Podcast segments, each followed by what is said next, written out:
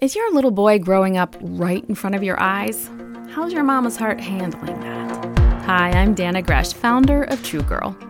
Every mom has to deal with the reality of their kids growing up. Even Mary had to watch her sweet baby, Jesus, grow into a tween who stayed behind at the temple on a family trip.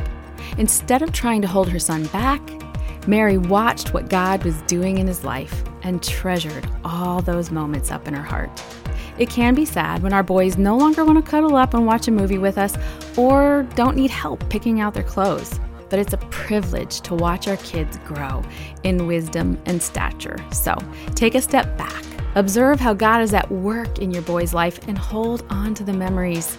Saying goodbye to your little boy can be hard, but when you see him grow to be a loving husband and father, you'll be one proud mama.